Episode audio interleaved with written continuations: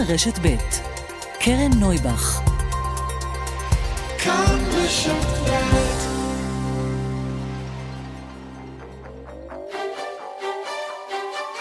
סדר יום עם קרן נויבך, תוכנית אקטואליה אחרת.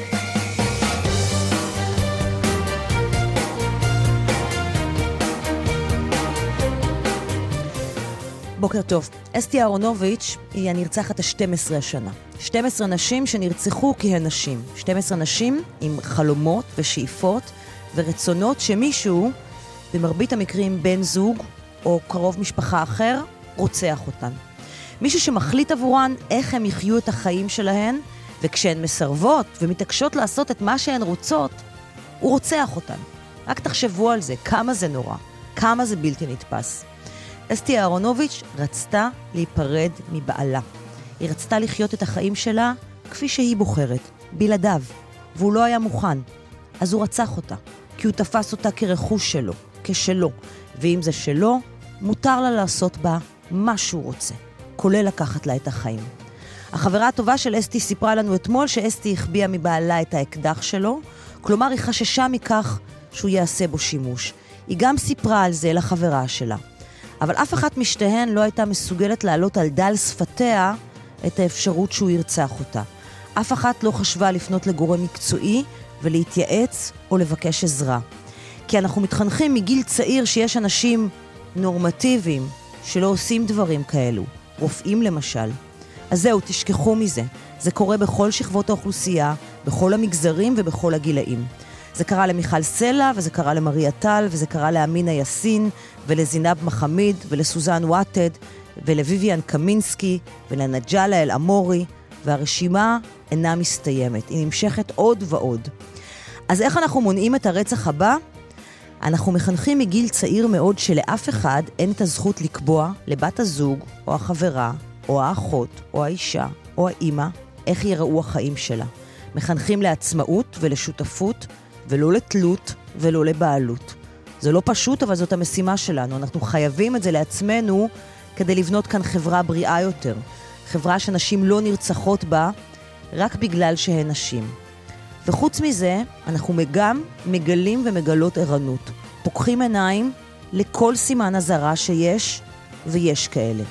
והבוקר אנחנו נדבר על סימני האזהרה האלה עם תמר קפלנסקי ועם עורכת הדין סופי כהן. וגם על הרצח הכפול אתמול בתל שבע, על משבר הביטוחים הסיעודיים, מיד ראיון עם מנכ"ל משרד הבריאות, משה בר סימן טוב. עובדים באיכילוב קיבלו הוראה שלא לדבר ביניהם באף שפה פרט לעברית. האם זה חוקי? דקלה אהרון שפרני מהסיפור הזה. על הערים שיטבעו בים בעוד 30 שנה. מי יחליט עליי? סדרה על קבלת החלטות, הבוקר שיחה עם יוסי אסעור. שורדת הזנות, צ'ילה עזרא, מבקשת ממדינת ישראל לאפשר לה לחיות כאן, מדינת ישראל מסרבת. למה? אנחנו נדבר איתה. וכמדי שלישי, היו הייתה עם דוקטור שרון גבע. העורכת מריתו של מיטרני על ההפקה דנה אסרף ותומר שלפניק, על הביצוע הטכני תמיר צוברי. תכף מתחילים.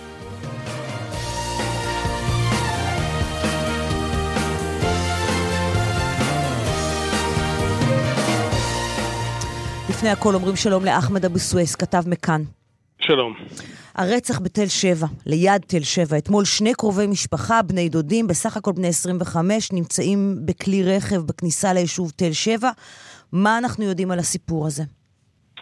תקשיבי, לפחות uh, על פי כל מה שנשמע כאן ביישוב, uh, זה מדובר על נקמת דם, נקמת דם שהיא בין שתי משפחות, uh, על פי החשד, כאילו שהקטטה הזאת, הסכסוך הזה שהתרחש יותר מארבע שנים, כמעט ארבע שנים, קצת יותר, ואז נרצח אחד מבני המשפחה היא, ואז אתמול הייתה נקמת דם.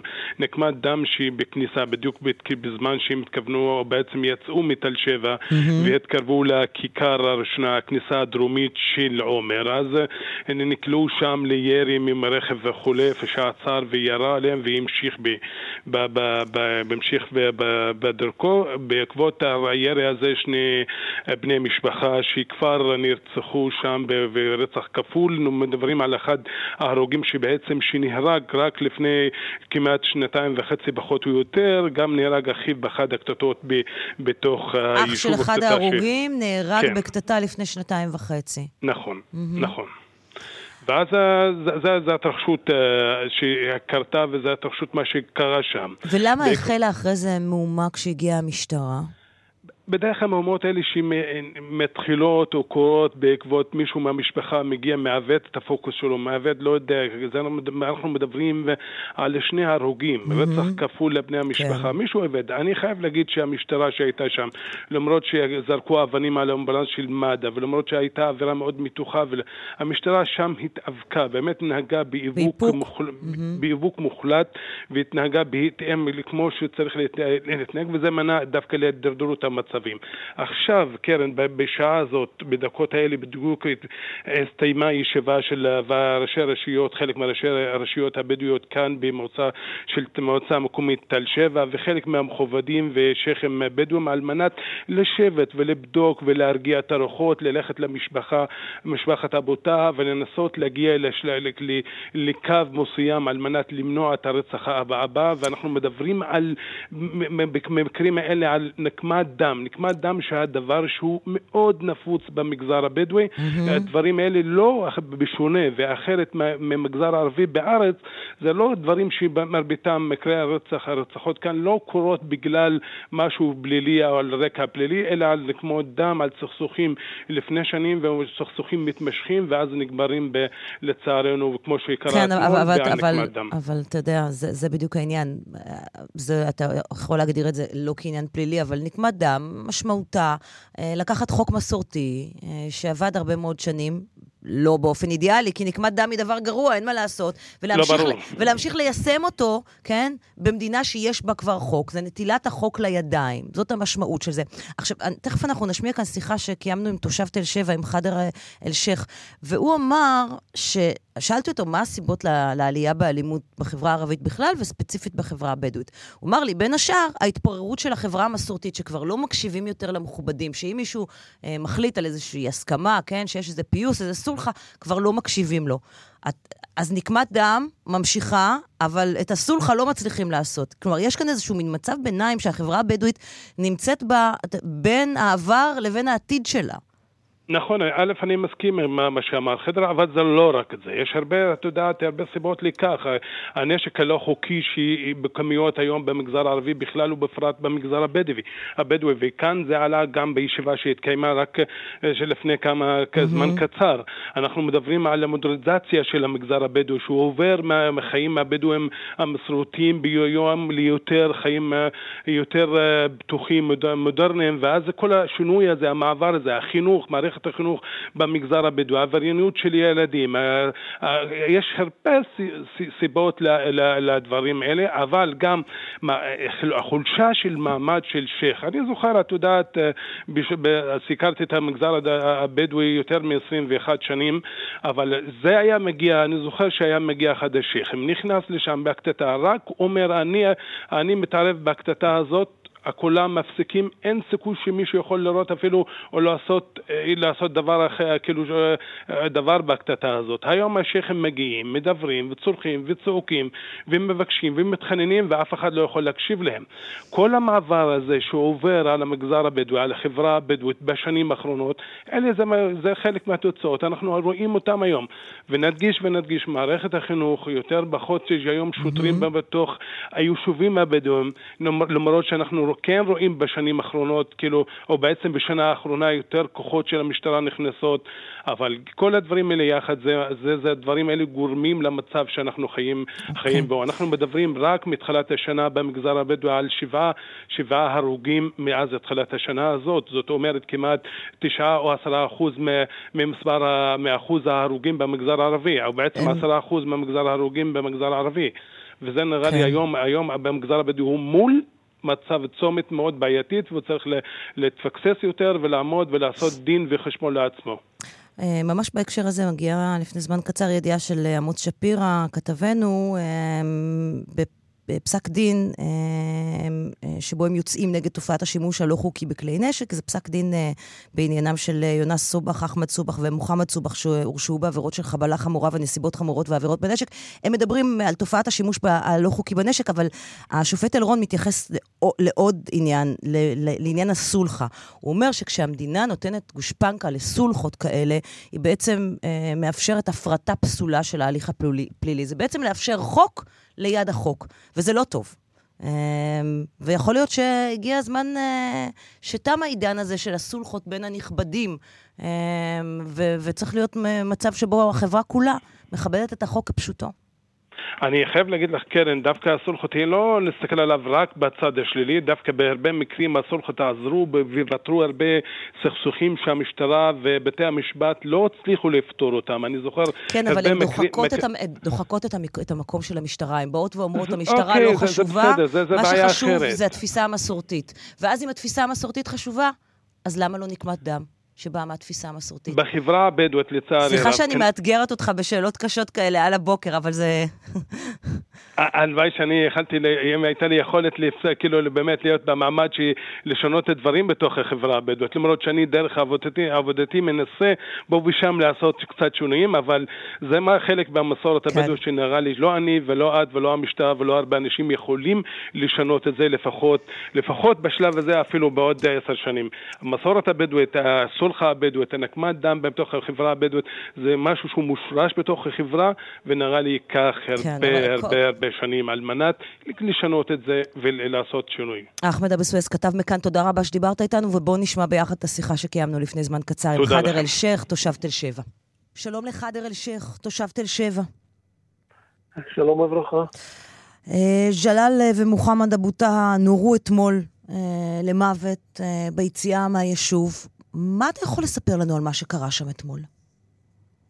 לצערי זה מקרה טרגי בתל שבע. אכן אה, נורו שני צעירים מתל שבע. אה, משפחה בסך הכל משפחה טובה. גם המשפחה השנייה, החשודה במעשה, משפחה מאוד טובה. אה, נקלעו לסכסוך לפני מספר שנים. וכנראה... ומה זה, זה נקמת, זה נקמת דם על משהו שקרה בעבר, על רצח שהיה לפני כמה שנים, על רצח אחר? כנראה זה, זה, זה, זה הרקע של הסיפור, וחבל שאנשים פה לוקחים את החוק לידיים. אני חושב שצריך פשוט לעשות איזשהו חינוך, שאנשים יבינו, המשטרה ושלטונות החוק הם היחידים שיכולים לקחת את החוק לידיים ולטפל בפושעים, או להביא לך את כל זכות שיש לך. אחרת אה, אנחנו נחיה במערב פרוע, ואנחנו כבר רואים התחלות מאוד קשות בכל המגזר הערבי, וזה דבר שצריך להתאפק. אני חושב שהמשטרה צריכה להזרים, סוף סוף אנחנו מסכימים משהו עם מדן, להזרים שוטרים אה, ליישובים הערבים, לאסוף את כל הנשק הבלתי חוקי, mm-hmm. ולחבק את האוכלוסייה הפשוטה. ולא... כן, אה, אתה, אתה, אתה, יכול להגיד, אתה יכול להגיד, אני מסכים, אני רוצה שתיכנס משטרה ליישוב ותאסוף את כל הנשק הבלתי חוקי, אין פתרון אחר?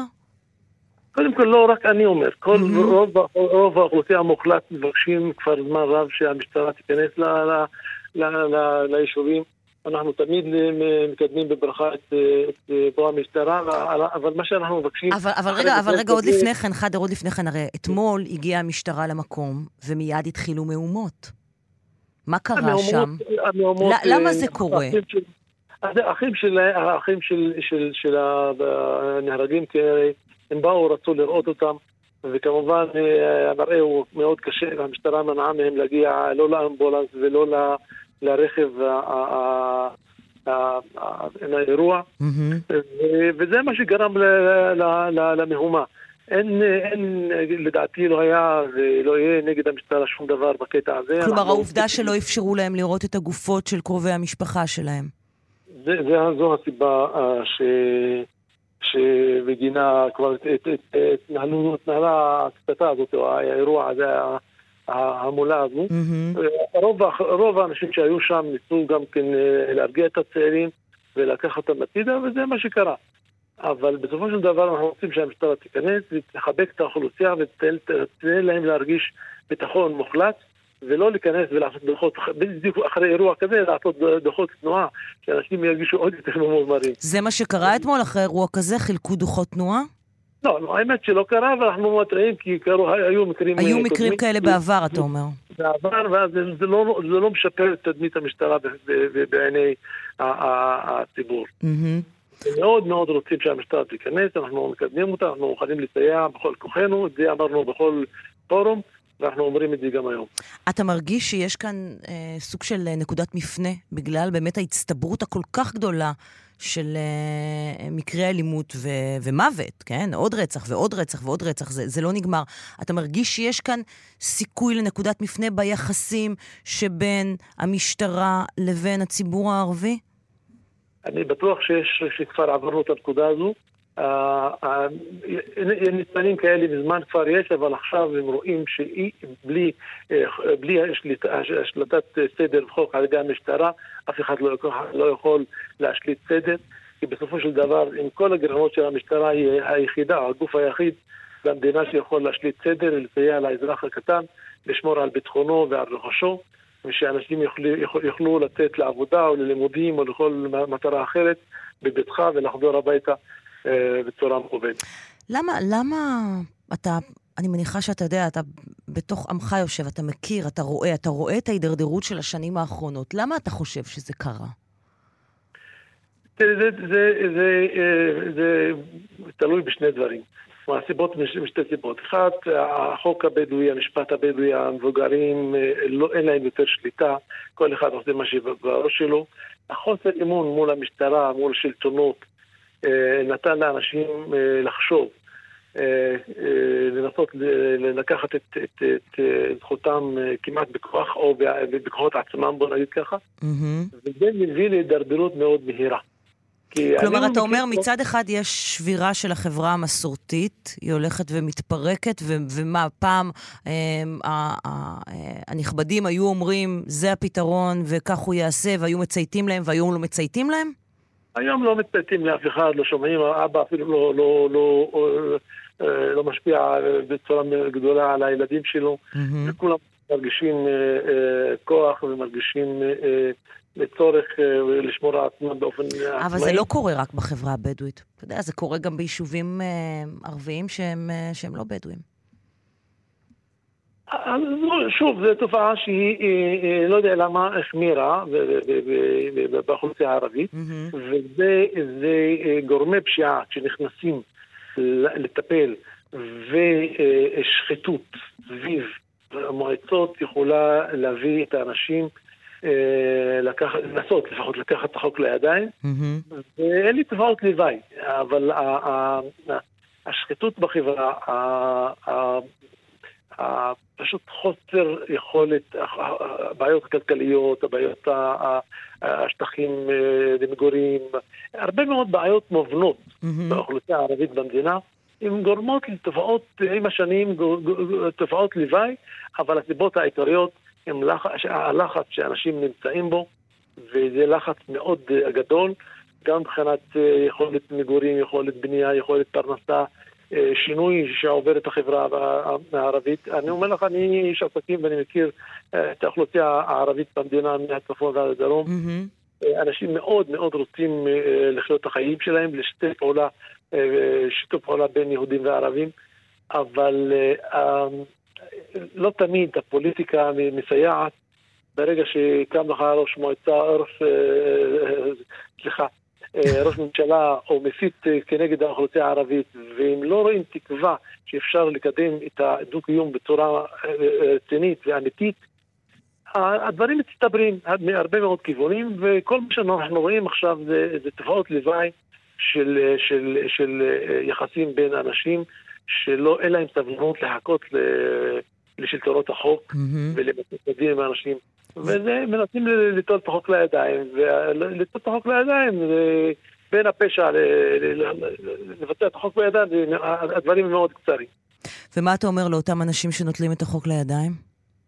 אני אומר, פשוט אנחנו כחברה צריכים להוקיע אותם באופן חד משמעי. אנחנו קוראים למשטרה גם להחמיר את הענישה בכל מי שמחזיק בנשק, וכל מי שמנסה לקחת את החוק לידיים, צריך פשוט להעניש אותו בצורה הולמת, שיראו ויראו. חדר אל-שייח, תושב תל שבע, תודה רבה שדיברת איתנו הבוקר. תודה לכם. 10.28 כאן אה, בסדר יום. שלום לתמר קפלנסקי.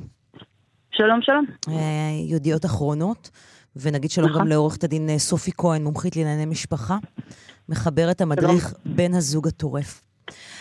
תמר, בימים שאחרי הרצח של מיכל סלע, זיכרונה לברכה, העלית פוסט מאוד מפורט בפייסבוק, שדיבר על אביוז, על התעללות אה, במערכת יחסים, ואנחנו מדברים על התעללות רגשית. לא ההתעללות הפיזית, לא המכות, אבל התעללות רגשית, שבסופו של דבר, מה היא עושה? אני, אני חושבת שחשוב להגיד, זו התעללות רגשית שמאפשרת מכות שיהיו או שלא יהיו. מה שהדבר הזה עושה, אה, מערכת יחסים של, של אביוז, של התעללות רגשית, אה, היא מקטינה באמצעים מניפולטיביים את הקורבן בתוך מערכת יחסים.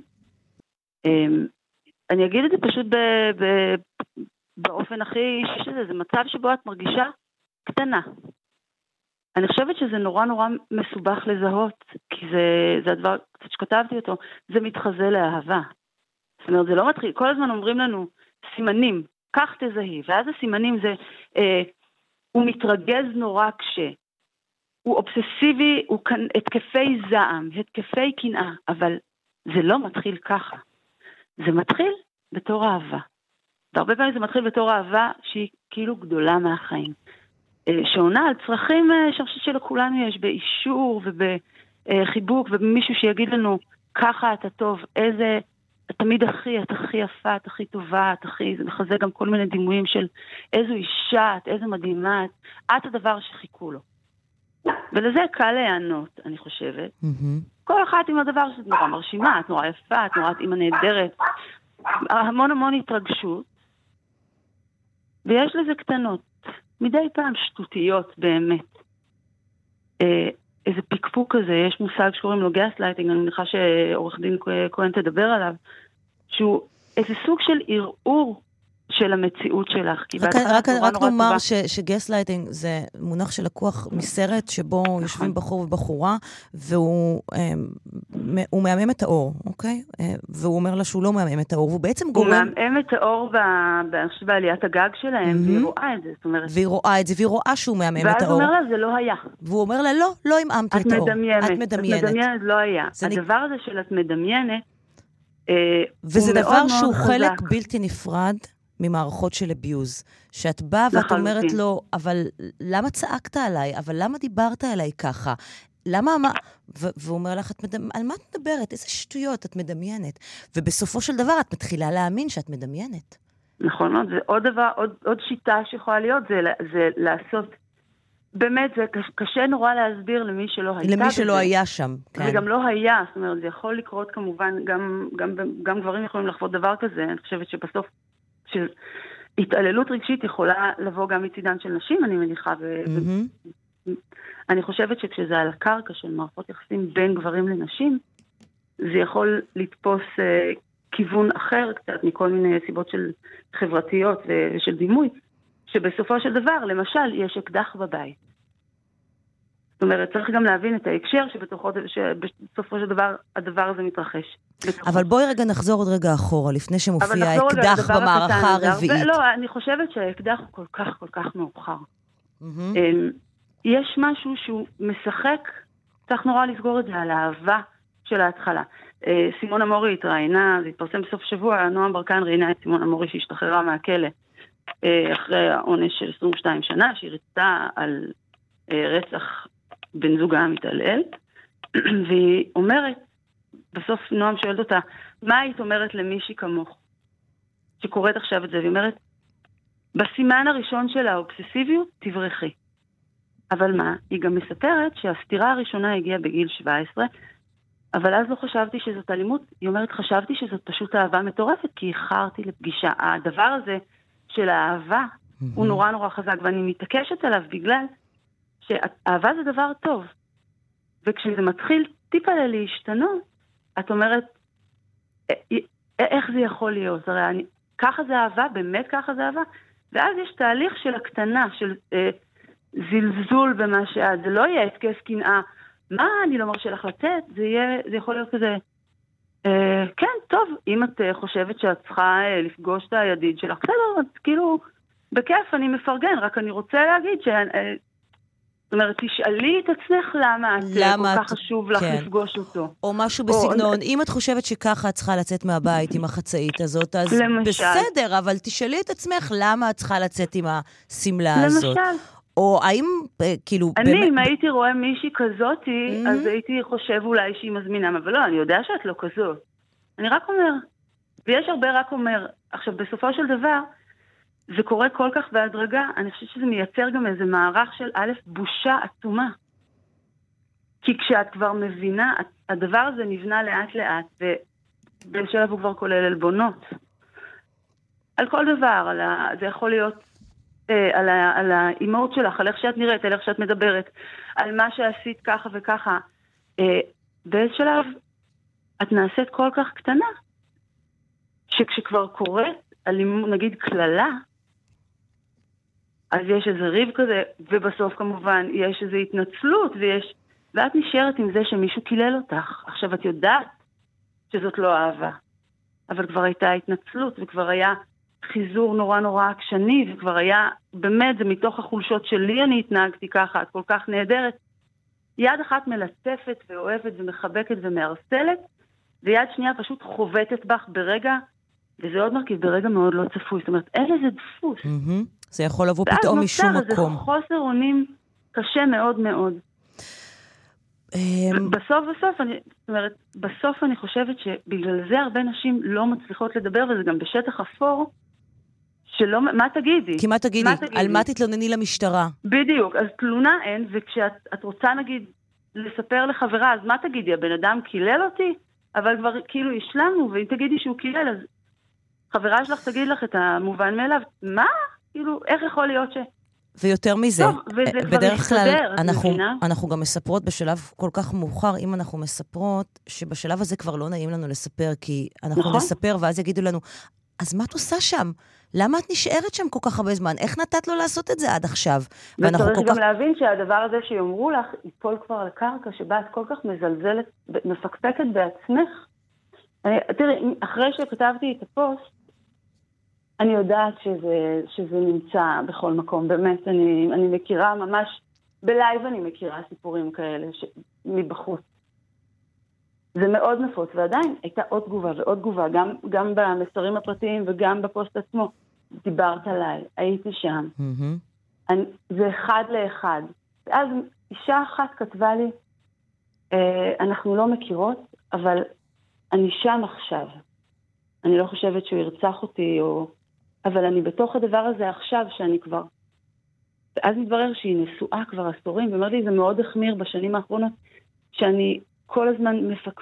מפקפקת בעצמי, שאני כל הזמן לא בסדר. אני כל הזמן מתנצלת, עכשיו הוא רוצה שנלך ביחד לטיפול כדי לתקן אותי, כי אני אה, לא, לא מספיק משהו. והיא אומרת, אני, אני נורא רוצה לצאת, אבל לאן אני אצא עכשיו? ומה זה? היא כבר כל כך כל כך קטנה. היא, היא כבר נעשתה כל כך, את יודעת, אז...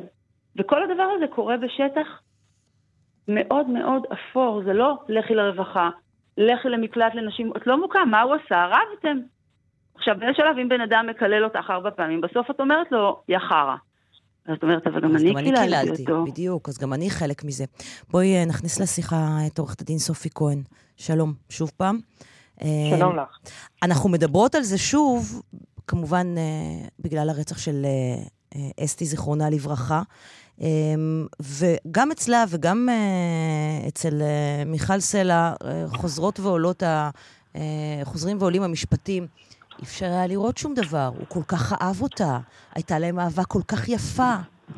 למה זה קורה? למה אנחנו לא יכולים לראות את זה מבחוץ? אז זהו, כי קודם כל צריך להבין שבמערכות יחסים האלה אנחנו מדברים ש... על אנשים שכלפי חוץ הם נראים נורמטיביים לחלוטין. הם יכולים גם להיות מאוד כריזמטיים, אה, מאוד נדיבים גם עם הסביבה, ורק עם הקורבן אה, במערכת הזוגית הם פשוט מראים פרצוף אחר לגמרי, שהוא מאוד שתלטני, כוחני, מאיים. את מבינה שזה גם אה, עם הזמן, עם השנים, כי בת...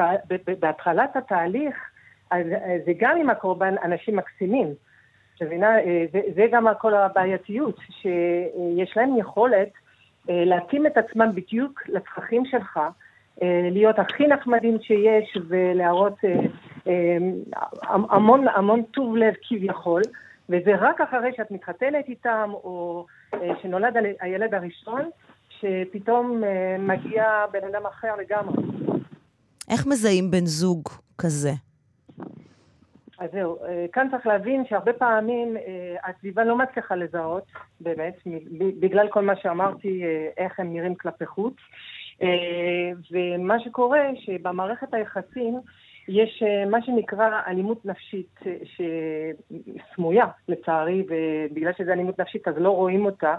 אבל אם מבינים את המנגנונים, אז אפשר לזהות את האלימות הנפשית הזאת. קודם כל אני רוצה להגיד כאן שמאוד חשוב לבדוק את העבר של הבן אדם. הרבה פעמים אם הקורבן היה בודק את העבר של הבן אדם, מערכות יחסים אה, קודמות, אה, הוא, הוא, הוא היה יכול לראות סימנים של בעיה. את מבינה? Mm-hmm. הרבה פעמים אה, המערכת היחסים הקודמות יכולות כן להעיד על בעיה מסוימת, ומה שקורה שהקורבן, אותו בן זוג יגיד, אני הייתי קורבן של אישה כזאת, והיא היא, היא פשוט לקחה לי את הילדים, ועשתה כן, ככה בדיוק, וככה, זה... ולהציג את עצמו כביכול כקורבן. Mm-hmm. הבנת? והוא מצליח, הוא מצליח בדרך, כי זה דרך אה, מאוד מניפולטיבי, ו... והקורבן הולך איתו. את צריך להבין שהאנשים האלה, יש להם המון טוב לב, הם הולכים הרבה פעמים לנשים שיש המון, מה לתת, המון אה, אה, אה, טוב לב של רצון לעזור וכולי וכולי. וזה רק אחרי הנישואים שפשוט המלכודת נסגרת על הקורבן. ומה שצריך להבין פה, שבגלל שזה אלימות נפשית, הרבה פעמים גם הקורבן לא מזהה את זה. זאת אומרת, זה תהליך. זה מתחיל להיות בהשפלות, זה יכול להיות אחר כך בכוחניות, שתלטנות, זה אומר שאותו בן אדם מתחיל להחליט על הכל, אה, אה, גם בעניין עבודה, גם בעניין איזה חברים ייפגשו. ומה שקורה שלאט לאט הוא מבודד את הקורבן, לאט לאט האישה מאבדת את השמחת חיים שלה, היא מאבדת את העולם שלה, את החברות, את המשפחה. אה, כל פעם שמישהו מנסה לפתוח לה את העיניים אז הוא ירחיק את אותו אה, בן אדם ממנה. עורכת דין ולכן... כהן, אני, אני מכיוון שאנחנו תכף לצערי צריכות לסיים. אם מישהי כן. שומעת אותנו עכשיו והיא בסיטואציה כזאת, והיא יודעת, היא מבינה מהשיחה שהיא בסיטואציה כזאת, מה את מציעה לה לעשות? אה, תשמעי, מה שקורה פה שצריך קודם כל ייעוץ נכון. צריך לדעת אה, אה, לזהות את דרגת המסוכנות של אותו בן אדם. אה, כל תיק פה הוא פשוט אה, סיפור בפני עצמו, צריך לבדוק אם יש ילדים, אין ילדים. מה שקורה קודם כל זה לא באופן ודאי להגיד היא רוצה להיפרד. היא צריכה לקבל ייעוץ קודם כל איך לעשות את זה נכון. בחוכמה, את מבינה? כי פה צריך להבין שהזמן של הפרידה הוא הזמן הכי מסוכן עבור אותן נשים. ומה שקורה שהרבה פעמים הן לא מבינות באיזה מנגנונים הן נמצאות, והסכנות שאורבות אותן. הן חושבות שהן עם, עם בן אדם נורמטיבי, וזה לא. ולכן פה יכול להיות... שזה כנראה מה שקרה לאסתי אהרונוביץ' אתמול. נכון, ויכול להיות שהיא תצטרך ללכת למקלט לנשים מוכות, יכול להיות שהיא תצטרך לקבל ממש עזרה, אה, אה, כי לצערי הרב במשטרה, כשאת מגישה תלונה, אם okay. נגד בן אדם כזה, ובגלל שזה אלימות פסיכולוגית, אז את לא יכולה להוכיח את זה, ולכן כרגע אין מנגנון הגנה של האנשים האלה. ולכן צריך פה לפעול בחוכמה, ובשום אופן לא בשלב הזה להתחיל להגיד שרוצות להיפרד, אלא לעשות את זה בצורה אחרת, עם אנשי okay. מקצוע שיוכלו לייעץ לה. ובכל... אני ול, רוצה ול, לומר... כן, מיד תמר, בוודאי, בוודאי, אבל לדבר, לדבר, לדבר, לא לשתוק, לא, לא להשאיר את זה בתוך עצמך. כן, תמר, משפט אחרון שלך. נורא נורא חשוב לי להגיד, לא רק אחרי הנישואים ולא רק אחרי הילד הראשון, נשים נפגעות במערכות יחסים של אביוז הרבה לפני הנישואים, mm-hmm. גם בלי נישואים, גם בלי ילדים. זה נכון שצריך לבסס איזה אמון וביטחון מאוד עמוק. מי שקשרה את חייה בנישואים, או עשתה ילד עם אדם כזה, מצבה יהיה, יהיה לה יותר קשה להתנתק, ובמקרה של ילד היא גם לא תוכל אף פעם כנראה כמעט להתנתק. צריך להבין שזה קורה הרבה קודם, אמ, ובגלל הדבר המאוד מסוים הזה, שהוא לא עבירה על החוק, והוא נורא, בל, הוא כאילו בלתי יכיח, וזו מילה שלך נגד מילה שלו, וכל מיני דברים שיושבים על המנגנון הזה שבו את כבר מאוד מאוד חלשה. אני חושבת שמעבר לעובדה שצריך לתקצב את התוכנית הבין-משרדית הלאומית וכולי, מעבר למקלטים לנשים מוכות, לא. הרבה קודם אני חושבת שצריך אה, הסברה, צריך לחנך, לדבר על הדבר צריך הזה. לדבר על זה, זה מה שאנחנו עושות עכשיו, לדבר על זה. אני חושבת שקורבנות שקרה להם דבר כזה, בגלל זה היה לי חשוב להגיד גם, כל אישה יכולה ליפול בדבר הזה, זה מנגנון. ולא משנה כמה את חכמה, אינטליגנטית, כמה תארים יש לך, כמה כסף. מי שאמרה לי על מיכל סלע כתבה בתגובות, והיא עוד הייתה עובדת סוציאלית, היא הייתה אמורה לזהות את הסימנים, היא מכירה את הסימנים. אוקיי. ואמרתי, זה שהיא עובדת סוציאלית לא הופך אותה לחסינה. להפך, זה שהיא אפילו באיזה סוג של אה, אה עבודה טיפולית. כן. יכולה להפיל אותה עם, עם בן אדם כזה שכאילו בעצם נורא רוצה שיתקנו אותו. תמר קפלנסקי. אני חושבת שצריך לדבר על זה ולה, ולהתחיל במערך של הדרכה לגברים ולנשים, לנערים ולנערות. תמר קפלנסקי. על היכולת להגיד, מה שאני מרגישה, mm-hmm. זאת המציאות. תמר קפלנסקי, לי, מגיע לי. ידיעות אחרונות, אני מאוד מודה לך. תודה רבה רבה. ועורכת הדין סופי כהן, מומחית לענייני משפחה, אני מאוד מודה גם לך. פרסומת, ואנחנו תכף חוזרים. תודה. 1047 כאן אה, בסדר יום, שלום לדוקטור ליה אטינגר. שלום רב. המנהלת האקדמית במרכז אשל לקיימות. אמ, בואו נדבר על תחזית. אה, זה מסוג התחזיות האלה, את יודעת, שנראות נורא מאיימות, אבל יש בהן ממש. אנחנו מדברים על מחקר שמזהיר מעלייה משמעותית אה, של פני הים בתוך 30 שנה, עד כדי כך שכמה מערי החוף המפורסמות בעולם, אם זה שנגחאי או מומבאי וגם יותר קרובות אלינו, יכולות פשוט לטבוע. אה, יצאו שני מחקרים אה, מאוד גדולים. יש, יש הדוח של ה-IPCC שיצא ממש לא מזמן, שמדבר על העלייה הגדולה והמהירה במי הים, במצב המאוד חמור של האוקיינוסים שלנו ושל כל האזורים של כפעת העד, של הקרחונים הגדולים וכולי שמקשירים מהר. אז רגע, אולי נלך סנטימטר, ו... רגע, דוקטור אטינגר, נלך סנטימטר כן. אחד אחורה. למה מי הים עולים? מי הים עולים משתי סיבות. סיבה אחת שכתוצאה מההתחממות הגלובלית, מים חמים אה, תופסים נפח גדול יותר, וזו הסיבה אחת שכמחצית אה, מהעלייה עד כה היא בגללה, אבל היום יותר ויותר העלייה היא כתוצאה מההפשרה של הקרחונים היבשתיים. גם על ההרים וגם בגרינלנד ובאנטארקטיקה, הקרחונים שהם אה, על פני היבשה, קרחונים בתוך הים שמפשירים, לא מעלים את, את גובה מי הים. וזה קורה בקצב הרבה יותר מהיר מאשר חשבו לפני כן.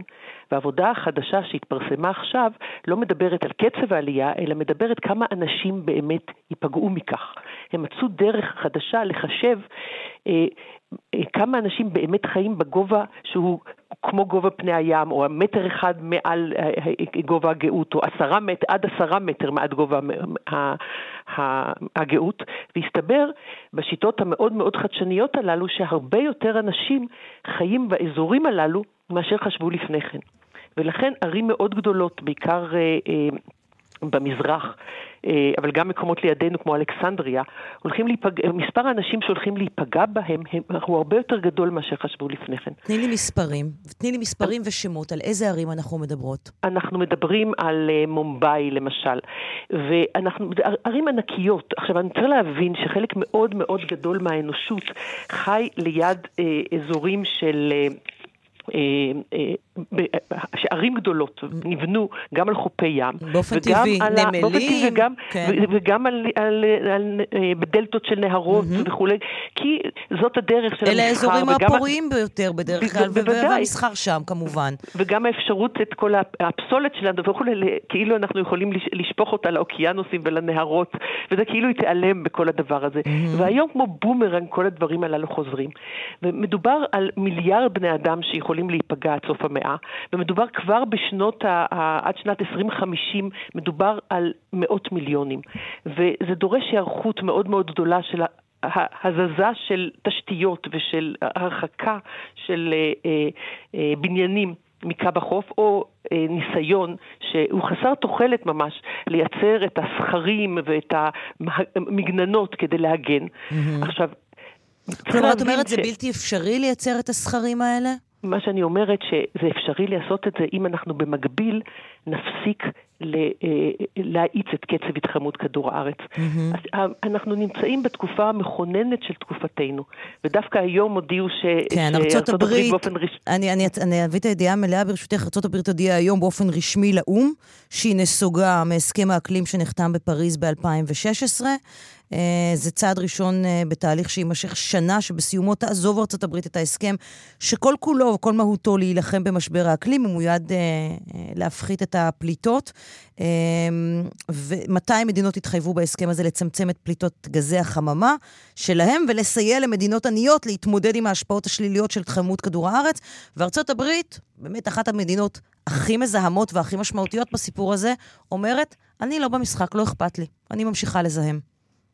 ולדבר הזה יש משמעויות מרחיקות לכת, ומרחיקות לכת לא רק לגבי הדורות הבאים, אלא לגבינו ולגבי הילדים שלנו והנכדים שלנו. ואנחנו מגיעים למצב שאנחנו מתקרבים לנקודת האל-חזור, שממנה כל מה שנעשה מבחינה טכנית, טכנולוגית, עם כל הטכנולוגיה המופלאה שיש לנו, לא נוכל לשנות את העובדה שאנחנו משנים את ה... את הכימיה ואת המשנים אה, של האוקיינוסים ושל האטמוספירה, ושאנחנו הופכים את כדור הארץ למקום אחר לחלוטין, שהרבה הרבה פחות מותאם למגורי חיי אדם.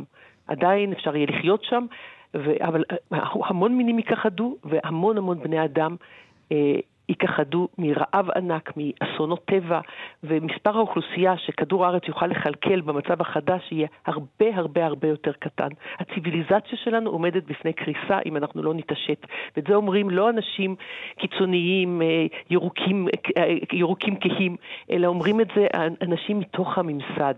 וקשה מאוד להצליח אה, אה, להביא את המסר הפוליטי הזה בקנה המידה הרחב של מה שצריך לעשות, בגלל הכוח האדיר של חברות הנפט והגז mm-hmm.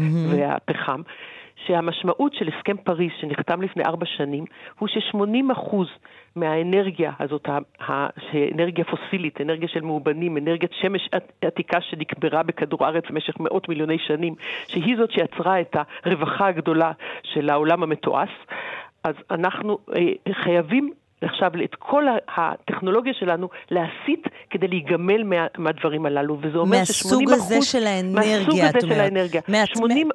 כי אנחנו חייבים להפסיק להניע את עצמנו כן. על הסוג הזה של האנרגיה, כי אנחנו מביאים את כדור הארץ למצב שבו לא נוכל לחיות בו.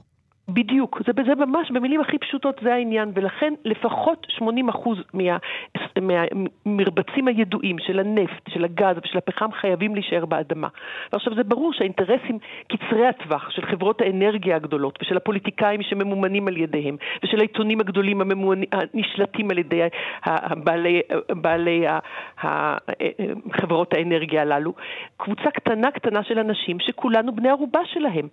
ולכן מתעוררים עכשיו הנוער והמרד בהכחדה, תנועת המרד ההכחדה העולמית, וה, mm-hmm. ובעיקר בני הנוער שיוצאים החוצה בעקבות גרטה טונברג ואומרים, אנחנו צריכים לעשות את מה שחייבים לעשות. זה כמו כאילו פרצה מלחמה, אנחנו צריכים להסיט עכשיו את כל המערכת התעשייתית שלנו לכיוון של אנרגיות מתחדשות ושיקום הטבע. שיקום הטבע לא פחות חשוב מאשר המעבר לאנרגיה מתחדשות. אני רוצה כי... לשאול אותך שאלה ברמה הפסיכולוגית. למה את חושבת אנשים מדחיקים את הנושא הזה? למה אנשים מעדיפים לא לדבר על הנושא, גם ברמה המדינתית, אבל גם ברמה, את יודעת, של, של בני אדם ביניהם? אני חושבת שזה די מובן מאליו התשובה לכך. גם אני, כשאני שומעת את הדברים שאני חוקרת אותם ולומדת אותם, mm-hmm. ו- וקוראת את כל המחקרים החדשים שהם כל כך מפחידים, זה מזעזע אותי. זה, זה יכולת להכיל את כך שאנחנו צריכים לעשות שינוי בקנה מידה כל כך גדול, בזמן כל כך קטן, זה נשמע מאוד מאוד מייאש. אבל בני אדם הם יצורים מופלאים, הם יהיו מוכנים להכיר במציאות, אז אפשר לשנות אותה.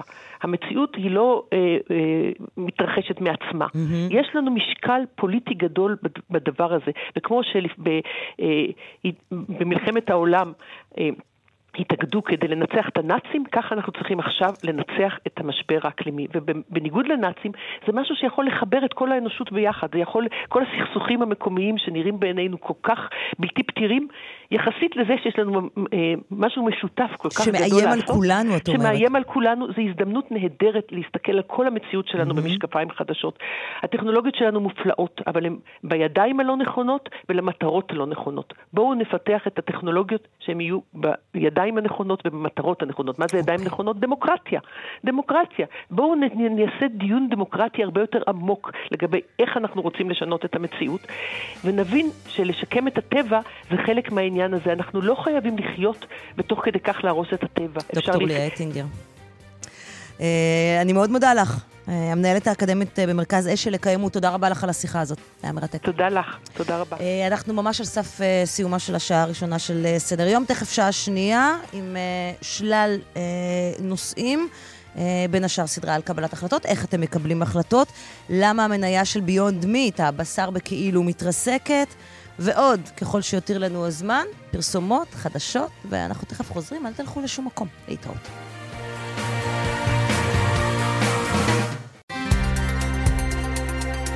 רשת ב' קרן נויבך. כאן רשת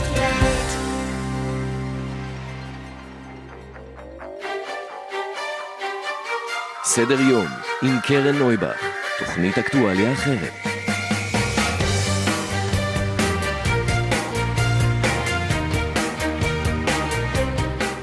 בוקר טוב, 11 ו-6 דקות, שעה שנייה של סדר יום. תכף נביא כאן סיפור על בית החולים איכילוב, שהנחה את אנשי הצוות הרפואי, שיש לדבר בעברית בלבד בשיחה בין אנשי הצוות בשטח בית החולים, גם אם לא מדובר בשיחה בנוכחות מטופל.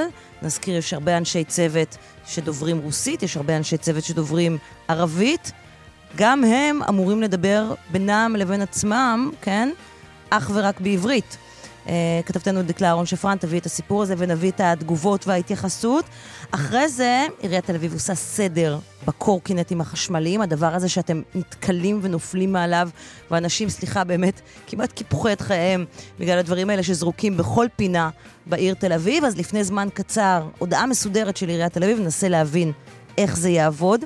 מי מחליט עליי? סדרה על קבלת החלטות, נדבר הבוקר עם הפרופסור יוסי יסעור. צ'ילה עזרא היא שורדת זנות. שמדינת ישראל מבקשת לגרש משטחה. היא סייעה בין השאר להרשעתו של אנס, להכניס אותו לכלא לשנים רבות, בלעדיה, בלעדי העדות שלה, הוא לא היה מוכנס לכלא. אה, והיא גיבורת הסרט זונה כמוני, והיא מבקשת להישאר בארץ, אנחנו נדבר איתה הבוקר. למה נשים לא ישנות טוב? והיו הייתה, פינה פורצת דרך עם דוקטור שרון גבע. אה, לפני הכל אומרים שלום לדקלה אהרון שפרן, כתבתנו, כתבתנו לענייני בריאות. שלום דקלה.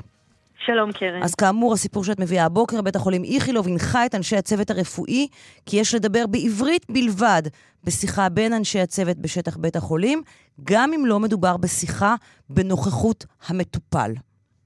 כן, אנחנו מדברים על הודעה שבית החולים איכילוב מוציא לעובדים שהם אנשי צוות רפואי, ובהודעה הזאת יש הנחיה רשמית. מותר לדבר בשטח בית החולים בעברית בלבד, בשיחה בין אנשי צוות בשטח אה, בית החולים.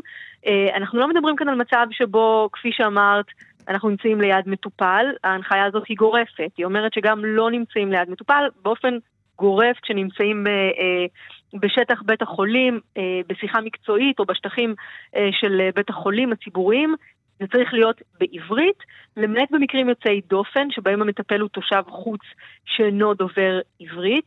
לגבי שיח עם המטופלים עצמם, נכתב שצריך לנהל אותו בשפה אה, שמובנת למטופל. אה, אנחנו הלכנו לבדוק את העניין הזה, mm-hmm. ואנחנו מצאנו, אה, קודם כל מבחינה משפטית, שוחחנו עם מומחה למשפט רפואי, דוקטור אה, עדי ניב יגודה, עורך הדין אה, עדי ניב יגודה, שאמר שמדובר כאן בהנחיה שמעלה קשיים חוקתיים ועולה גם כדי הפרת חוק שוויון הזדמנויות בעבודה.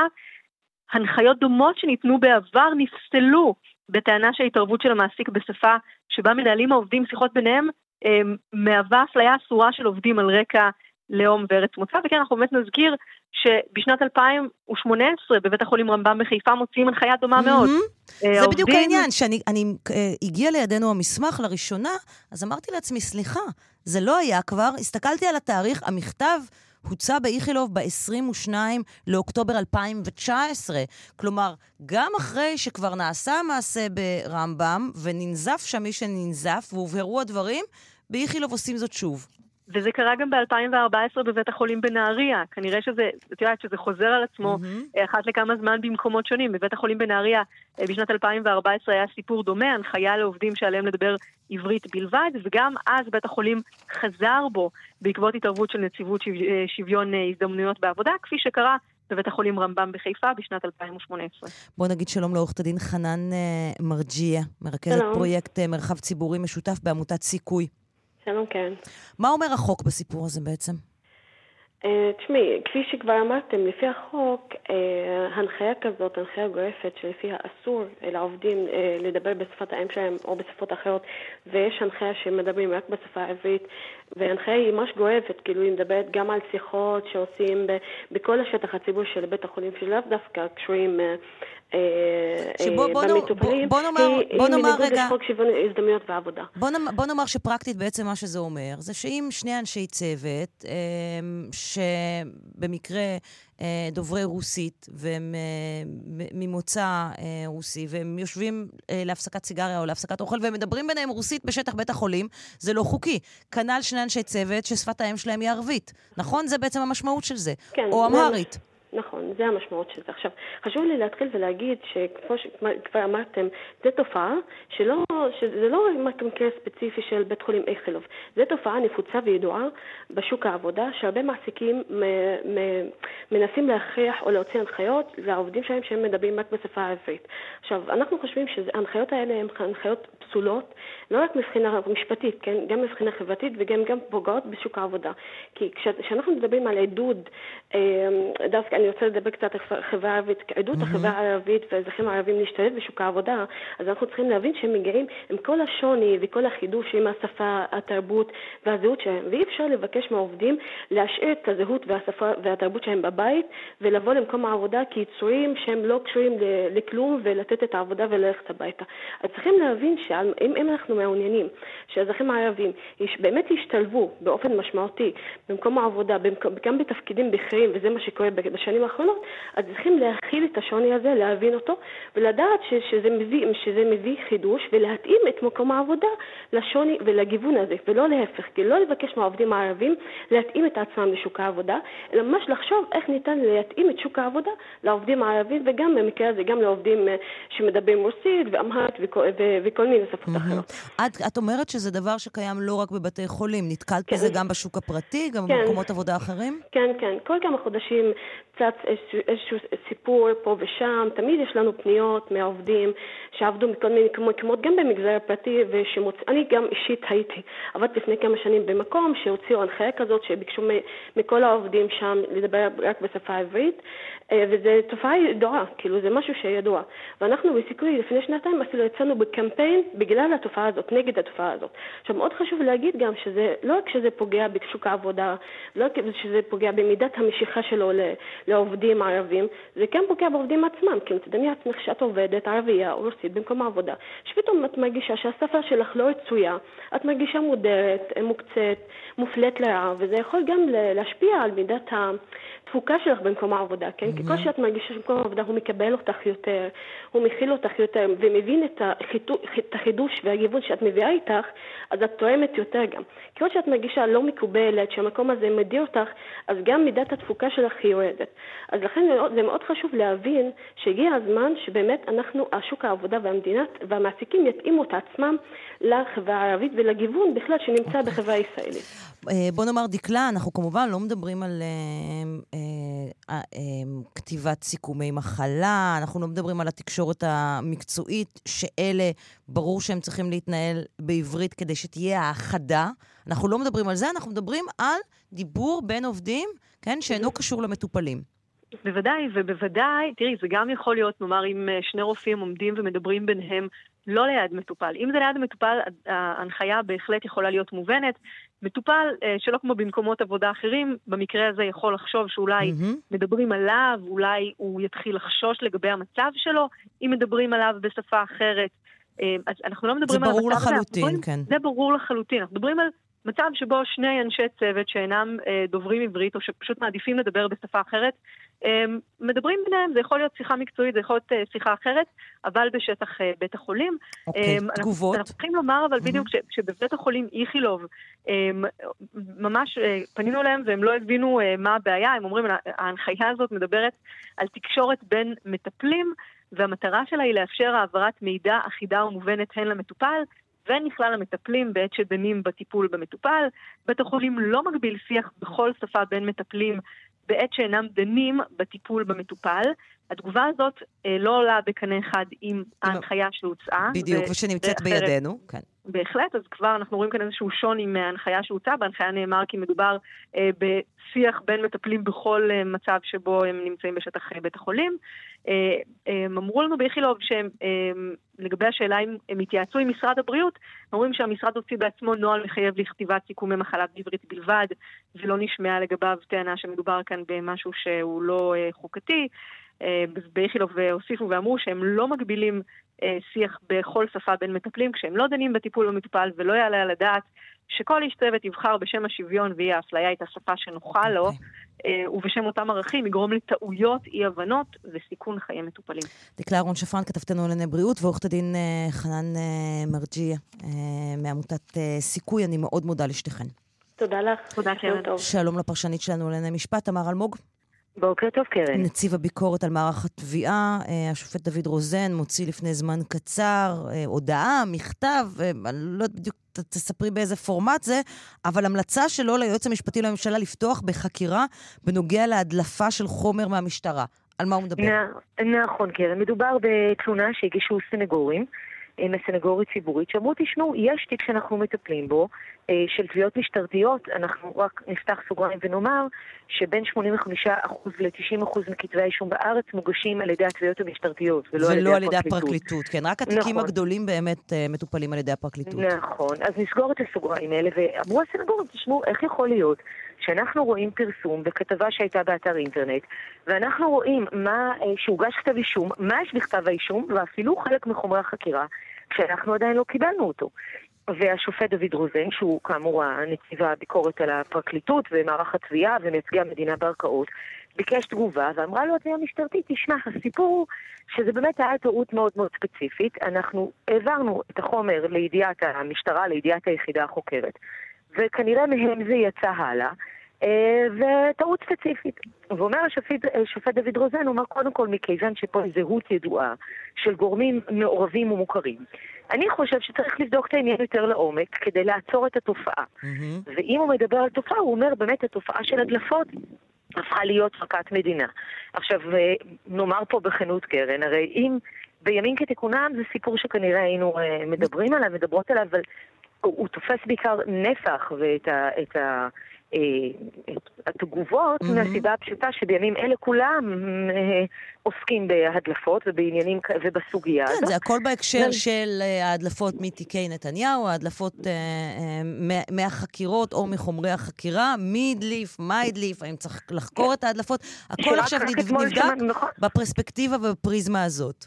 נכון, ורק אתמול אגב פרקליט המדינה שי ניצן התייחס לזה אה, אה, בדברים שלו באירוע ההתמחות ואמר של משרד המשפטים, אמרתי, תשמעו, ההדלפות, אה, זה, זה נורא קל להגיד שזה מאיתנו, אבל זה לא מאיתנו, כלומר זה עוד פעם פתח את השיח, וכמובן הפרסום, אה, הפרסומים, יש פרסומים נוספים, זה כל הזמן מעלה את השיח, והשופט דוד רוזן אומר, הסיפור הזה הוא, הוא מכת מדינה וצריך לשים לו סוף. אה, תמר אלמוג, הפרשנית שלנו למשפט, תודה רבה לך. תודה לך, קרן. שלום לאיתי שיקמן. שלום, קרן. שמע, זה סיפור שתושבי תל אביב, ולא רק תושבי תל אביב, גם, לדעתי, עשרות אלפי, לא יודעת המספר המדויק, של האנשים שמגיעים לתל אביב מדי יום כדי לעבוד בה, אה, מאוד ישמחו לשמוע אותו. עיריית תל אביב מחליטה לעשות סדר ביחס לקורקינטים החשמליים השיתופיים, שאפשר למצוא אותם בכל פינה בעיר, בעיקר זרוקים באופן הכי חסר אחריות והכי מזלזל. אני באופן אישי, אגב, באמת, אני, כל פעם אני רואה את הקורקינט חשמלי זרוק על מדרכה, אני, בא לי לקחת אותו ולזרוק אותו לצפרדע הקרובה. ואת לא היחידה. כן. את לא היחידה, אבל היום אה, עיריית תל אביב מנסה לעשות אה, סדר כלשהו אה, בנושא. היא מודיעה לחברות שמפעילות את הקורקינטים החשמליים השיתופיים האלה, צריך לומר השיתופיים, זאת אומרת, זה לא הכלים הפרטיים לא הכלים שיש הפרטיים, לאנשים, כן, בוודאי. אלא כלים שהם שיתופיים שהרבה מאוד אנשים אה, צורכים אותם. ומהצד של החיובי צריך גם לומר את זה, שאלה כלים אה, מהירים שהרבה מאוד פעמים מסייעים בתחבורה בתוך העיר הכל כך צפופה כן, הזאת. כן, רק שאין שום תשתית לנסוע בה עליהם. והתשתית נכון. של שבילי האופניים לא מספקת, והם נוסעים בכבישים והם מסכנים את עצמם, כי הם חושבים שהם מלאכים עם כנפיים שנעים מעל הכביש או משהו כזה. סליחה, אני באמת מתנצלת. אין פחד יותר גדול של נהג מאשר לפגוע במישהו על קורקינט חשמלי, או מי שהם, כי הם גם מרכיבים אחד, אחד אחרי השני בכיף כזה. שניים על המקל עם שני גלגלים הזה.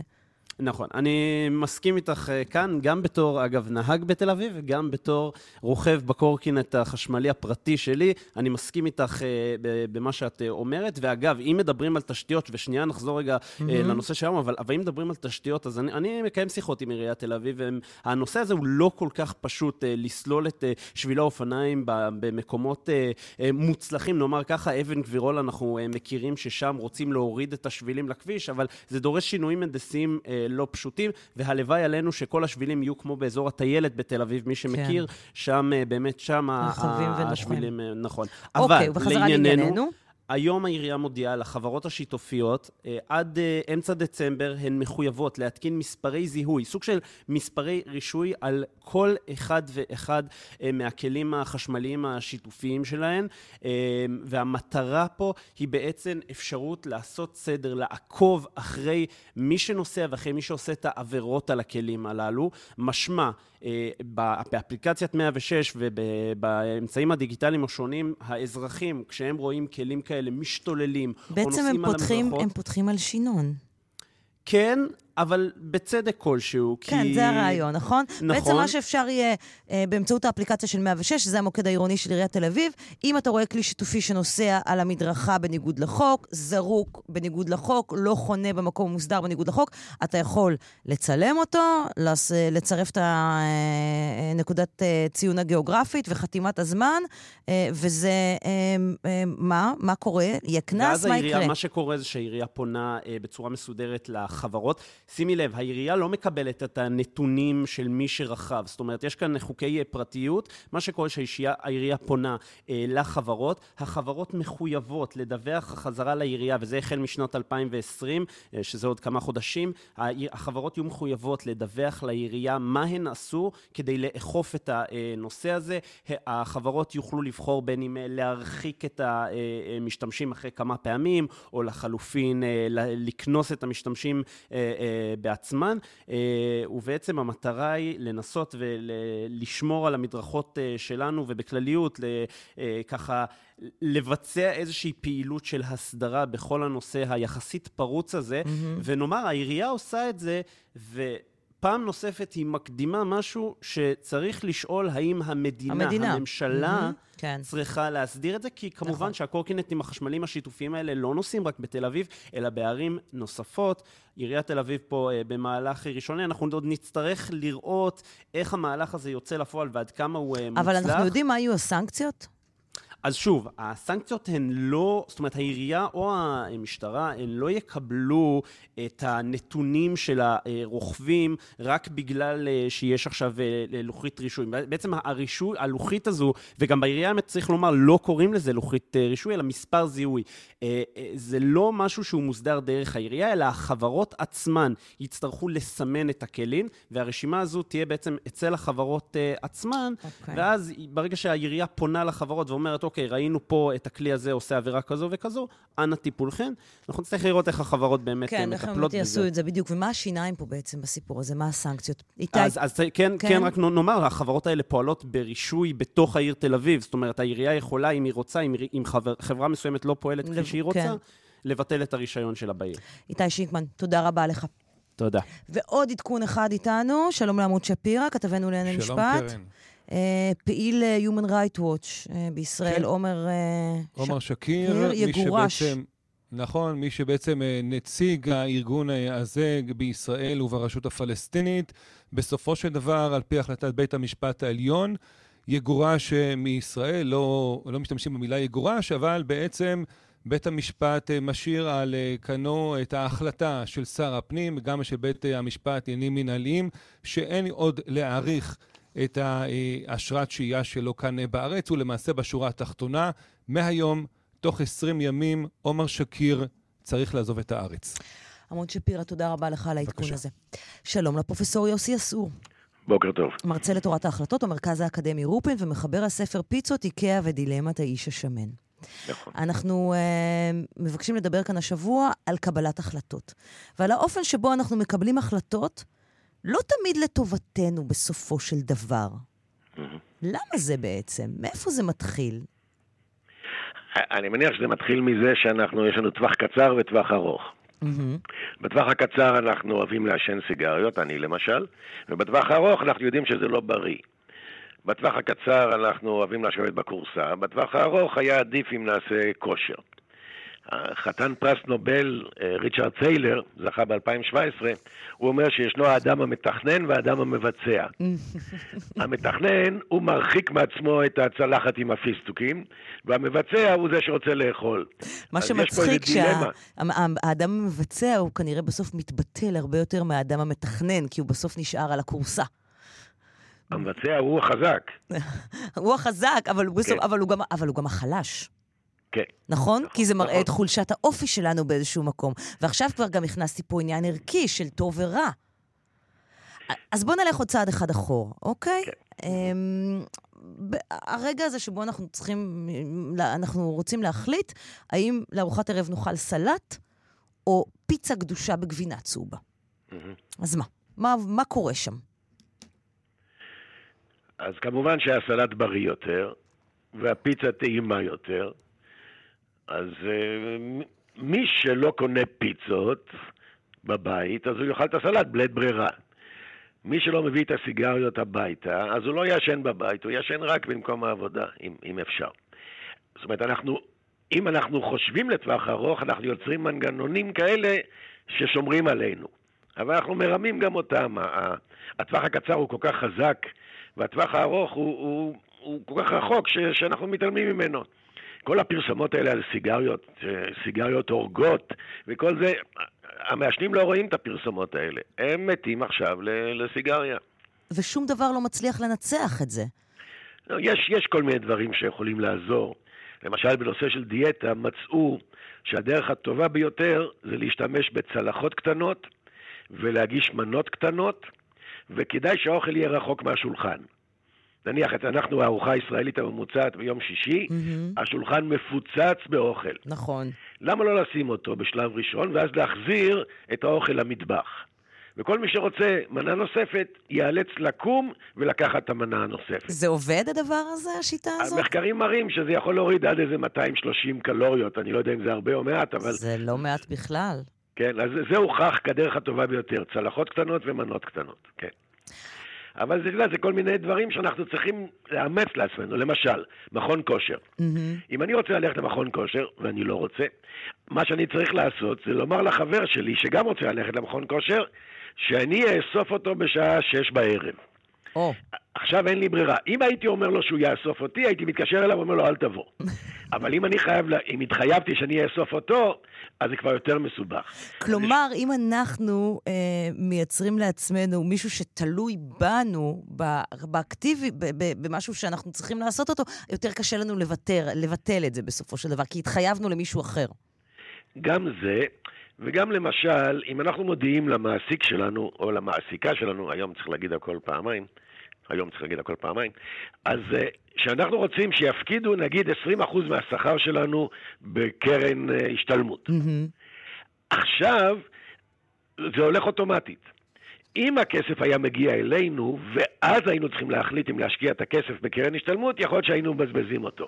אבל אם אמרנו הודעה מראש שאנחנו רוצים שהחלק יעבור, האנרגיה הכרוכה בשינוי ההחלטה היא גבוהה יותר.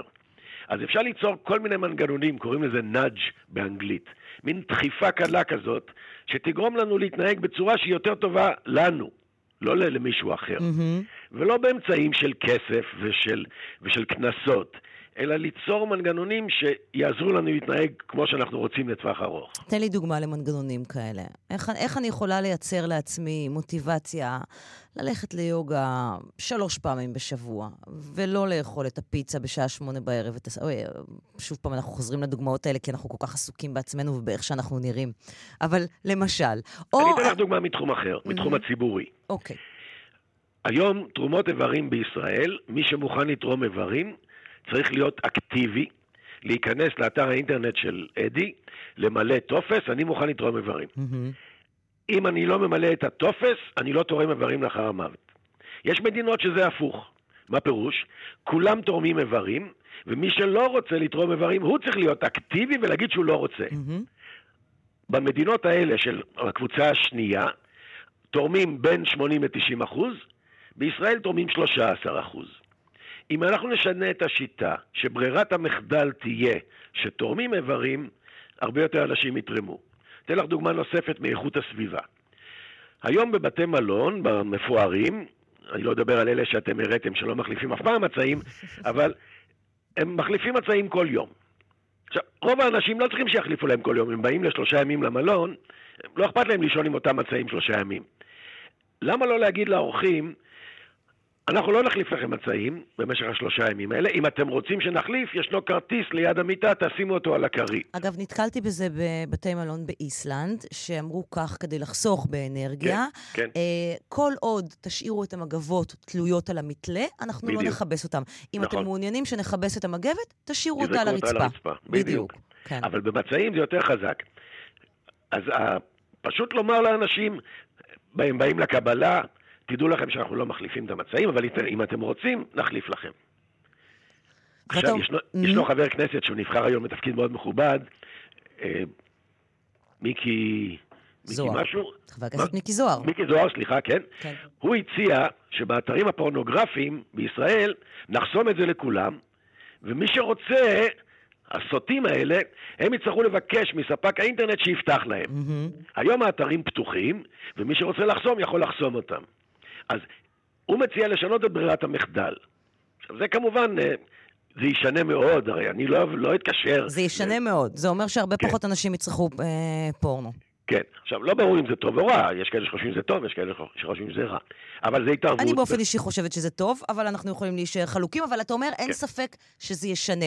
יש לי בעיה עם ההצעה של מיקי זוהר, כי היא חודרת למקומות שהיא לא אמורה לחדור, אבל אני יכולה נכון. להבין, אתה אתה אומר, מבחינת תהליך קבלת החלטות, ברגע שזה יהיה המצב, זה ברור שהרבה פחות אנשים יצרכו פורנוגרפיה. נכון.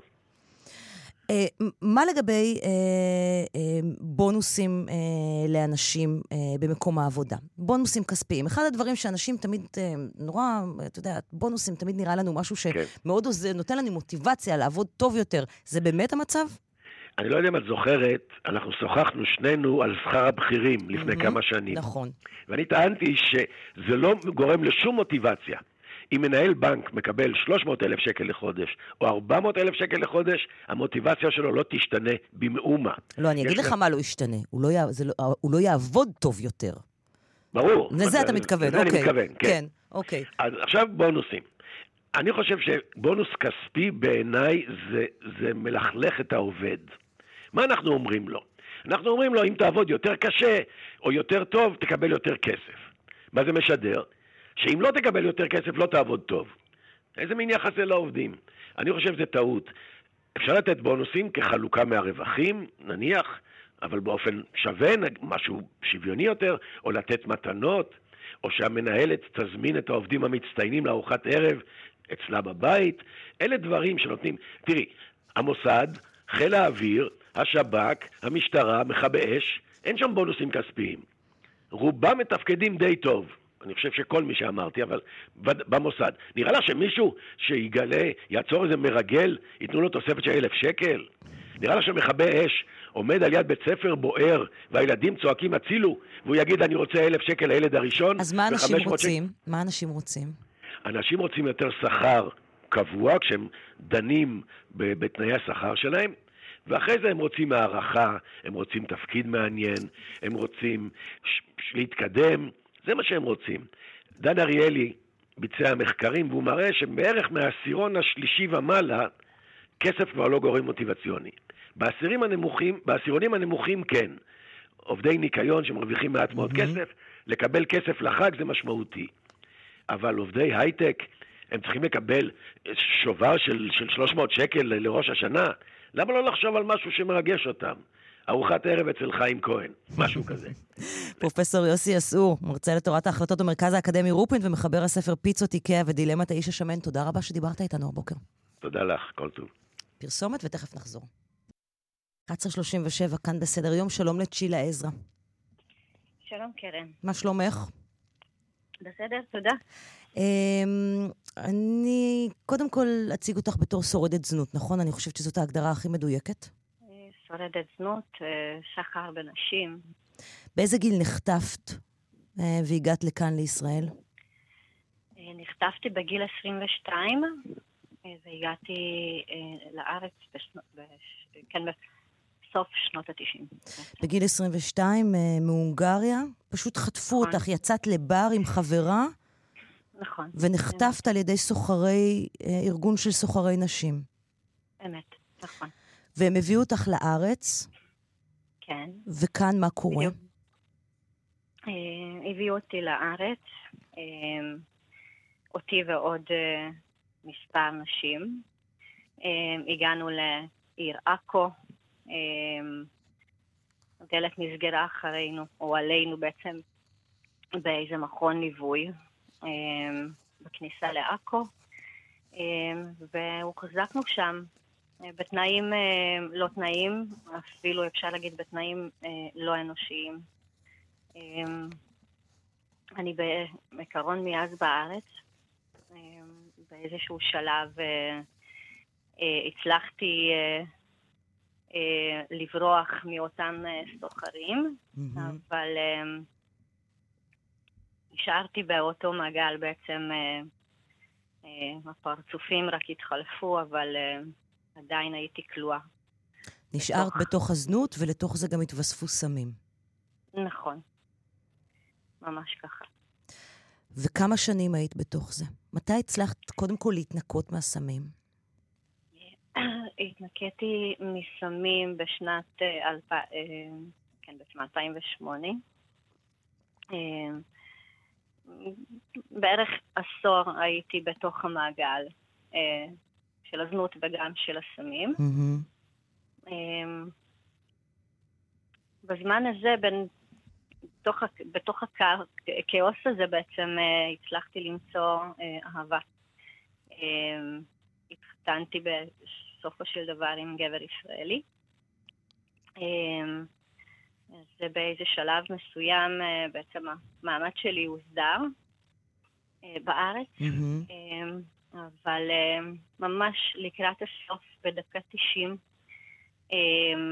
בעלי חלה במחלה קשה, לא אציין כרגע, זה גם לא חשוב, במה, ונפטר. ובעצם ברגע ב... שהוא נפטר, התהליך אה, קבלת ההשראה שלך בעצם נגדע. נכון.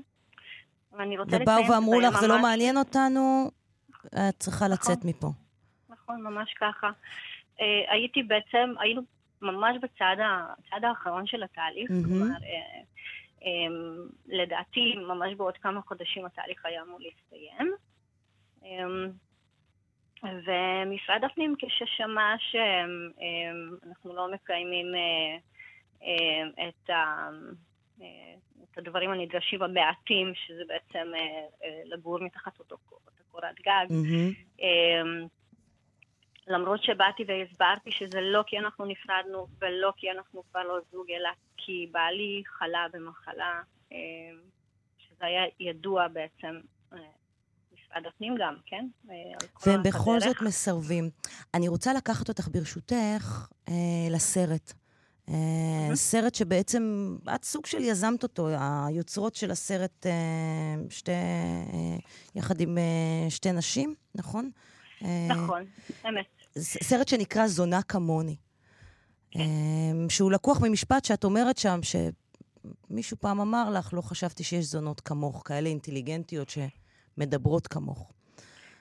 שזונות הן אנושיות, שזה... אנושיות בעצם. כן, שהן בני אדם.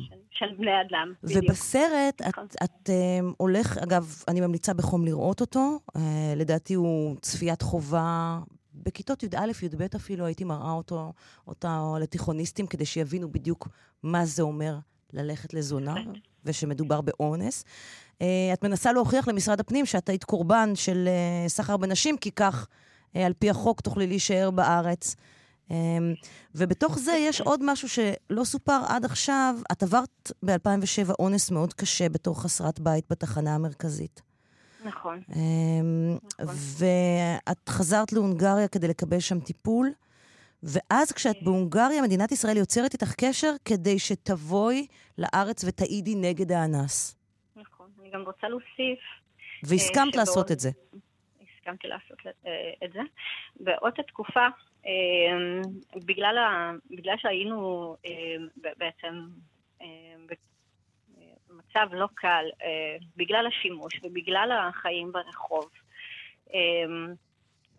הייתה תקופה שלא שיתפנו פעולה, אני ובעלי, עם משרד הפנים, והמעמד שלי לא היה מוסדר. כלומר, אמ, לא, היה לי, לא היו לי אישורי שהייה. אמ, וגם לא הצלחתי כאן לעשות טיפול אה, ראוי, ולא הייתה לי ברירה אה, ללכת, רק ללכת, ל, אה, לנסוע להונגריה, מהמם. למרות שלא הייתי שם המון המון שנים. אה, המשפחה שלי, לא היה לי אה, ואת איתה שום את, קשר. חוזרת להונגריה כדי לעבור שם נכון. טיפול גמילה, בדיוק. ואז מדינת ישראל יוצרת איתך קשר בעקבות התלונה על האונס, שהתברר שאותו אנס הוא היה אנס סדרתי שפגע גם באנשים נוספות, ובעצם המדינה מציעה לך אישור מיוחד כדי לחזור ולהעיד במשפט, קונה לך כרטיס טיסה ואישור שהייה, והכל כדי שאת תסייעי להרשיע את האנס הזה. בעצם כשיצאתי להונגריה, אה, גורשתי באותה, אותו רגע מהארץ. מהארץ. כי לא, לא, לא היו לי אישורי שהייה. אה, כן, איכשהו אה, מהפרקליטות השיגו אותי. צריך, צריך לומר ולהזכיר שאני אה, מיד אחרי האונס הבנתי אה, שיש, שחל עליי אחריות. כלומר, אה, אני, ח- אני חייבת איכשהו לעשות את המקסימום שאני יכולה אה, בין האפשרויות המצומצמות שלי כחסרת בית ואישה בזנות אה, ובקושי מתפקדת וחצי בן אדם. בכל זאת, אה, אספתי את עצמי, הלכתי למשטרה והתלוננתי כי ידעתי שאני לא אוכל לשאת את זה על המצפון שלי אם עוד אישה תעבור את מה שאני עברתי. זה היה דבר שהוא נורא, אמ, אפילו קשה למצוא מילים. הלכתי, התלוננתי, ב- להפתעתי, אמ, אה, משטרת ישראל באמת אמ, אה, שיתפה פעולה, הגיעו לרחוב אה, כמעט באופן יומיומי, חיפשו אותי, העלו אותי לניידת ועשו סיורים איתי, ואנחנו חיפשנו את האדם הפוגע. אה, ולא מצאנו, אבל בעצם נתתי עדות ו... אמ, ותיאור של האדם אמ, די מדויק. אמ, אז אחרי כמה זמן טסתי להונגריה, אה, הייתי בקהילה טיפולית, יצאתי משם, הפרקליטות יצרה אה, איתי קשר, אה, הציעו לי לבוא לארץ, למרות שאני מגורשת. אמ, אכן הגעתי, אמ, ליוויתי את התהליך. איך הרגשת אמ, לחזור לכאן כדי להעיד נגד האנס שלך? אמ, אני... זה היה רגשות מעורבים, אוקיי? הרגשתי ש... ידעתי, לא הרגשתי, הרגשתי, וידעתי שזה הדבר הנכון אה, לעשות. אה, אה, ו, וזה גם היה מאוד קשה, זה היה נורא קשה. אה, הייתי בתחילת דרכי, אה, עוד אה, בקושי סיימתי רק את התהליך הראשוני של אה, הגמילה שלי מהסמים.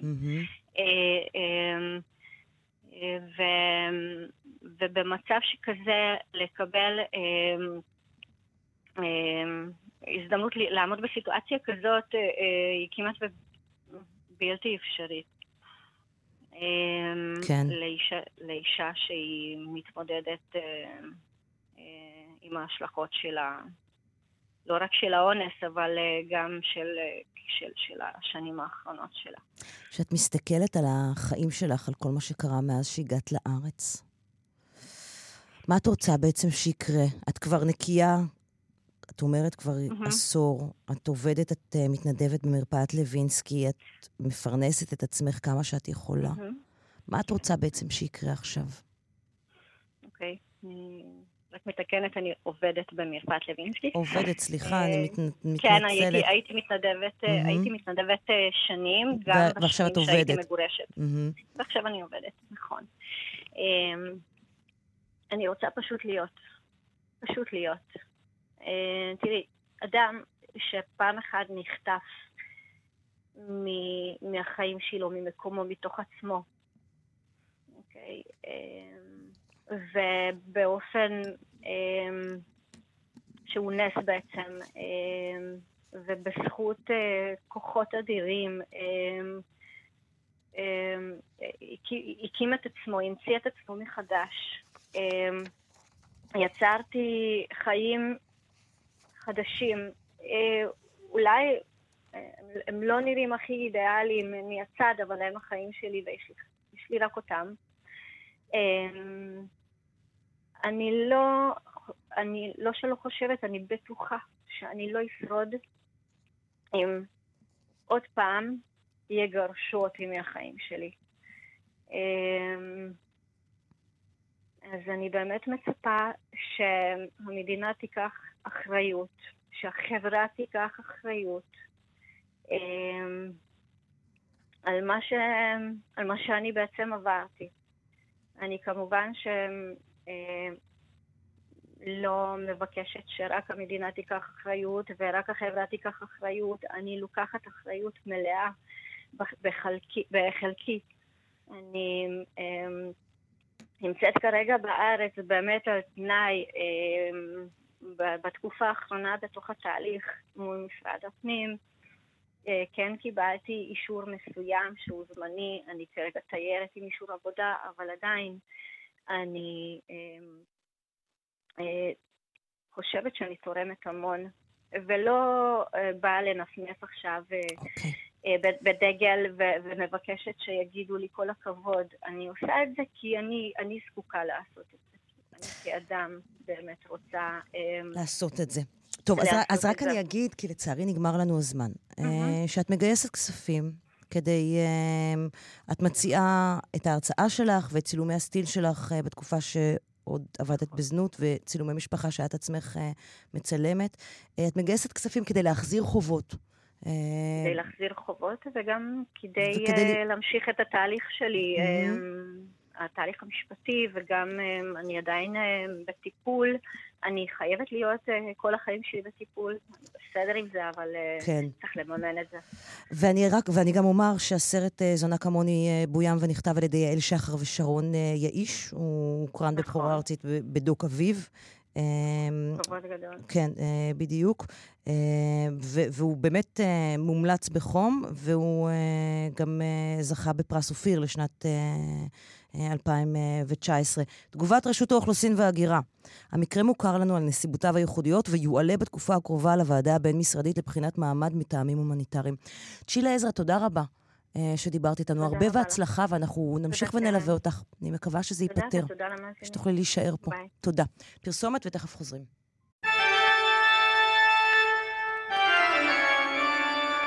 היו הייתה. 11:54, שלום לדוקטור שרון גבע, היסטוריונית וחוקרת מגדר. שלום קרן. בואי נדבר על מרסל ניניו בוגר, שבשבוע שעבר הלכה לעולמה. זה היום בדיוק, חמישה בנובמבר 1929, אילולא נפטרה היו, אה, היינו מציינים אה, 90 שנה להולדתה, בדיוק בדיוק היום. אה, חמישה בנובמבר 1929 היא נולדה בקהיר, ונגיד שהשם שלה נודע בארץ, משום שבשנות החמישים היא הייתה האישה היחידה ברשת הריגול היהודית במצרים, מה שנחשף ונודע בארץ בתור עסק הביש או הפרשה. במשך 14 שנה היא הייתה אסירה בקהיר, היא שוחררה ב-1968. נספר שהיא נולדה בקהיר בת, בת קטנה עם שני אחים, כשהייתה בת תשע אבא שלה נפטר, היא נשארה עם אימא שלה והיא תמכה בה כל חייה. למדה בבית ספר תיכון אנגלי, וכמו שהיא אמרה שבנעוריה אז היא בעיקר אהבה לשחק כדורסל, היא הייתה קצת ציונית וקצת בתנועה ולא תכננה לעזוב את מצרים, מה שבא בחשבון אחר כך והיא נשארה כדי לתמוך באימא שלה. הצטרפה לרשת הריגול והייתה שם אישה היחידה ונספר שבמהלך התקופה של המעצר והמשפט והמאסר שבהם היא עמדה בעינויים קשים, היא הייתה זאת שכל הזמן אמרה בבית המשפט, אני יודעת, אבל אני לא רוצה להגיד. העמידה שלה בעינויים הייתה אה, עניין שאפילו עורר רושם אצל המצרים, אז הם נזפו באחרים שאמרו להם, תתביישו לכם, אתם גברים, אתם זוכרים את הבחורה היהודייה שהיא לא אמרה שום דבר והיא אה, לא דיברה. אה, התקופה של המאסר הייתה אה, ממושכת, 14 שנה, היו שתי הזדמנויות לשחרר אותם. זה לא קרה. זה לא, לא קרה ב... בסופו של דבר. לא ב-56 ולא ב-68, נגיד רק... אה, דוקטור שרון ש... גבע? אני מתנצלת, נגמר לנו הזמן. נגיד רק שהערך המעולה של נורית לניר כרמלי, שכתבה עליה אה, תודה רבה. והעלתה את המידע עליה לאינטרנט, נמצא שם עם כל הסיפור כולו. העורכת, תודה רבה שרון. העורכת בריטו שמנטרני, על ההפקה דנה אסרף ותומר שלפניק, על הביצוע הטכני תמיר צוברי. אנחנו נהיה כאן גם מחר ב-10. שיהיה לכם המשך יום טוב להתראות.